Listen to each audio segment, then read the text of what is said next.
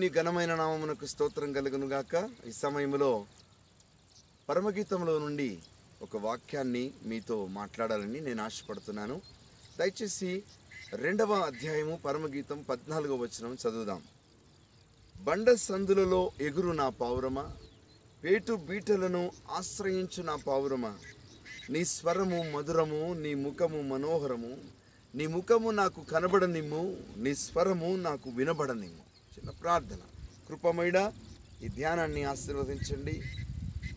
మీ మాటలు వినుటకు మాకు కృప దయచేయండి. యేసునామమున ప్రార్థిస్తున్నాము తండ్రి, ఆమేన్.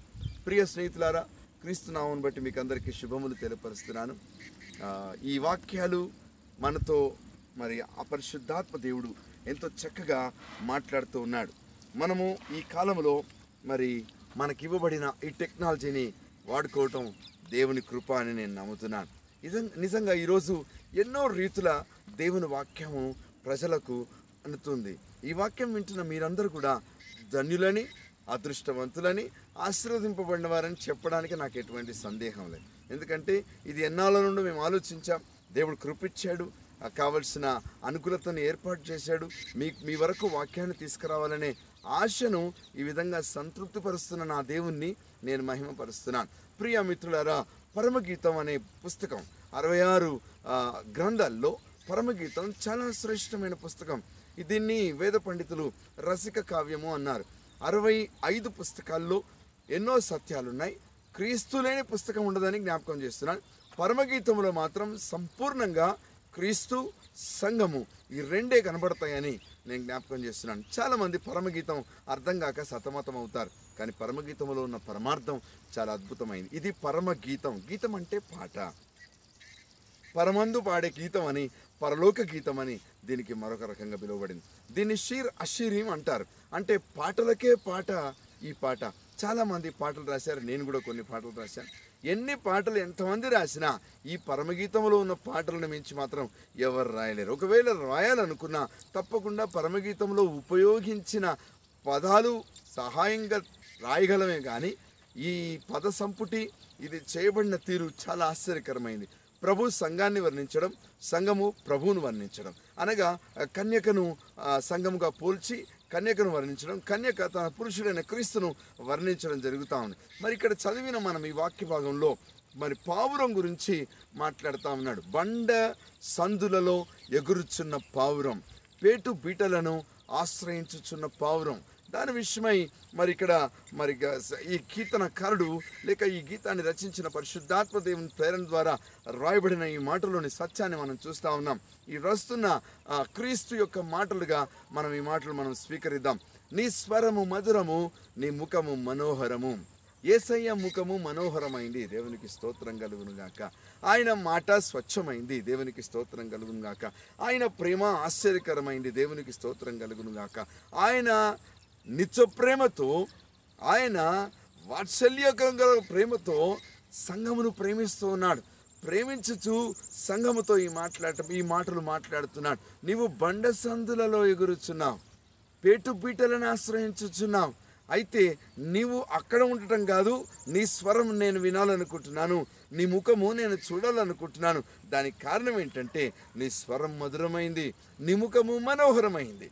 ఇందులో మనం నేర్చుకోవాల్సిన సత్యం ఏమిటంటే ప్రభు అయిన యేసు సంఘమను మనము ఆయన వైపు చూడాలని, ఆయనతో మాట్లాడాలని కోరుకుంటున్నాడు. చూడండి, తల్లిదండ్రులకు పిల్లలు కలిగితే వాళ్ళు మాట్లాడుతున్నప్పుడు వాళ్ళ బుడిబుడి మాటలు వినడానికి ఇష్టపడతారు, చిన్న చిన్న మాటలు వినడానికి ఇష్టపడతారు, వాళ్ళ స్వరం వినడానికి ఇష్టపడతారు. నిజమే, అది ఎంత ఆశ్చర్యకరంగా ఉంటుంది. మరి నిన్ను నన్ను కన్నా పరలోకపు తండ్రి ఆయనను పిలవటం ఎంత ఆశపడతాడని నేను ఈ సమయంలో జ్ఞాపకం చేస్తున్నాను. ప్రభువుకు నీ స్వరం వినిపిస్తున్నావా? ప్రభువునకు నీ ముఖం చూపిస్తున్నావా? చాలామంది ఈ రెండు విషయాల్లో చాలా దూరంగా ఉంటారు. కృప అవసరం ఉన్నప్పుడు, ఆశీర్వాదం అవసరం ఉన్నప్పుడు, స్వస్థత అవసరం ఉన్నప్పుడు, పరిస్థితులకు అవసరం ఉన్నప్పుడు దేవుణ్ణి పిలుస్తాం. కానీ మిగతా సమయాల్లో దేవుని వైపు చూడటం కానీ, దేవుణ్ణి కలిగి ఉండడం కానీ, దేవుణ్ణి అడగటం కానీ మనం చేయం. అంటే ఇందులో మనం చాలా స్వార్థపూరితమైన వ్యక్తులుగా కనబడతాం. కానీ ప్రియ మిత్రమా, దేవుని ప్రేమ చాలా గొప్పది అని జ్ఞాపకం చేస్తున్నాను. బండల వైపు చూడడం కాదు. కీర్తనకారుడు ఏమన్నాడు? కొండల తట్టు నా కళ్ళెచ్చినాను, నాకు సహాయం ఎక్కడి కలుగును, నీ వలనే కదా అంటున్నాడు. కనుక ఈ మాటలు వింటున్న నేను మిమ్మల్ని మనవి చేసేది ఏంటంటే, నీ స్వరము ప్రభువుకు వినిపించాలి. నీ స్వరము వినడానికి ఆయన ఇష్టపడుతున్నాడు. అందుకే దివారాత్రములు దేవుని వాక్యాన్ని ధ్యానిస్తూ నిద్ర లేకుండా, అనగా మరి రాత్రివేళ మెలుకువగలిగి ప్రార్థించమని చెప్పాడు కదా. కనుక మనము ఆయనకు మన స్వరాన్ని వినిపించాలి. అఫ్ కోర్స్ మోషేతో మాట్లాడినప్పుడు మోషే ఏమన్నాడు? ప్రభువా, నా స్వరము మంచిది కాదు, నా భాష మంచిది కాదు, నా మాట మంచిది కాదు అన్నాడు. ఎందుకంటే ఆయన మరి అక్కడ పిరికివాణిగా కనబడ్డాడు. కానీ దేవుడు ఏర్పాటు చేసుకున్నాడు మోషేను. తర్వాత 1,00,000 మందిని నడపలేదా?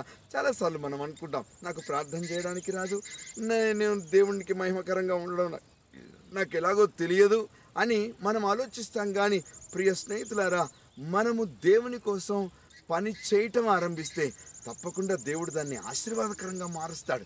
ఇక్కడ నేను ఈ వచనంలో చూసింది ఏంటంటే, దేవుడు తన ప్రియులమైన మనల్ని ఎంతగానో ప్రేమిస్తున్నాడు. మన స్వరం వినాలని ఆశపడుతున్నాడు. మనము మన ముఖాన్ని చూడాలని ఆశపడుతున్నాడు. మరి మీరు ఆయన చూడాలని ఆశపడుతున్నారా? ఆయన సన్నిధిలో ఉండాలని ఆశపడుతున్నామా? మనకు అన్నిటికీ సమయం ఉంది. సినిమాలు, షికార్లు, స్నేహితులు, ఫ్రెండ్స్, బంధువులు, లోకము, ఎంటర్టైన్మెంట్స్, భోజనాలు, వీటన్నిటికీ సమయం ఉంది. కానీ దేవుడితో గడపడానికి సమయం లేదు. ఒక దినము ఆయన సన్నిధిలో గడుపుట 1000 దినముల కంటే శ్రేష్టం కదా. కనుక ఈ మాటలు వింటున్నా నేను మిమ్మల్ని మనవి చేస్తున్నాను, మీరు ప్రభు సన్నిధిలో గడపడానికి ఇష్టపడాలి. ఎందుకంటే he likes your voice and he likes to see your face. ముఖం చూపెట్టాలి దేవుడికి. చాలామందికి ముఖం చూపెట్టడం కష్టం, ఎందుకంటే పాపభూయిష్టమైపోయిన మొహం.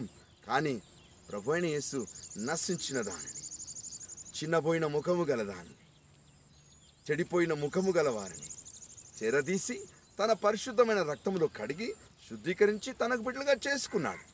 తద్వారా ఆయన మనని తన సంఘముగా పిలుస్తూ ఉన్నాడు.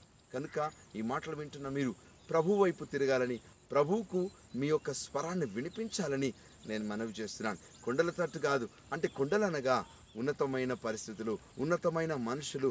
ఇటువైపు చూడడం కాదు, అటువైపు తిరగడం కాదు. ఈ వాక్యాన్ని ఎన్నో భిన్నంగా, ఎన్నో రకాలుగా ధ్యానించవచ్చు. ఈరోజు నా ప్రేరణ ద్వారా నేను మీకు అందిస్తున్న మాట ఏమిటంటే, బండ సందుల్లో, కొండ సందుల్లో, బీటల్లో ఉండే కంటే ఆయన సన్నిధిలో ఉండి ఆయన వైపు మనం తిరిగితే అది ఎంతో మేలు. ప్రయాసపడి భారం ఇచ్చిన జనులారా, నా ఎద్దుకు రండి. ఇదిగో అటు ఇటు తిరిగితే ఏముందండి? బాధ, వేదన, అన్యాయము, మోసపూరితమైన వ్యవహారాలు తప్ప. అదే ప్రభు సన్నిధికి వస్తే నీ జీవితానికి జవాబు, నీ ప్రార్థనలకు జవాబు, నీ యొక్క జీవితానికి ఒక నిరీక్షణాస్పదమైన కృప. కనుక ఇటు కృపకు సమీపస్తులు కావాలని నేను మిమ్మల్ని ఆహ్వానిస్తున్నాను. మనమందరం ప్రభు సన్నిధిలో ఉందాం, ప్రభువును మహిమపరుద్దాం, ప్రభువుకు మహిమకరంగా ఉందాం. అదే మనకు ఆశీర్వాదకరంగా మారుతుంది. ఇటు కృప ఈ మాటలు వింటున్న మీకందరికీ, మనకందరికీ దేవుడు అనుగ్రహించును గాక. చిన్న ప్రార్థన చేసుకుందాం. దయగలిగిన తండ్రి, ఈ మాటలు విన్న బిడ్డలను దీవించండి. మేము మా స్వరము నీకు వినిపించాలనే ఆసక్తి గలవారమై ఉంటే కృప దయచేయండి. మేము మా ముఖములు నీకు చూపించగలవారమై ఉండినట్లుగా మాకు సహాయం చేయండి. ఈ మాటలు విన్న బిడ్డల్ని మరొకసారి దీవించి ఆశీర్వదించమని యేసు నామమున ప్రార్థిస్తున్నాను తండ్రి, ఆమేన్. త్రియక దేవుని ప్రేమ, సన్నిధి, కృప మనందరికీ ఆద్యంతం తోడయుండును గాక.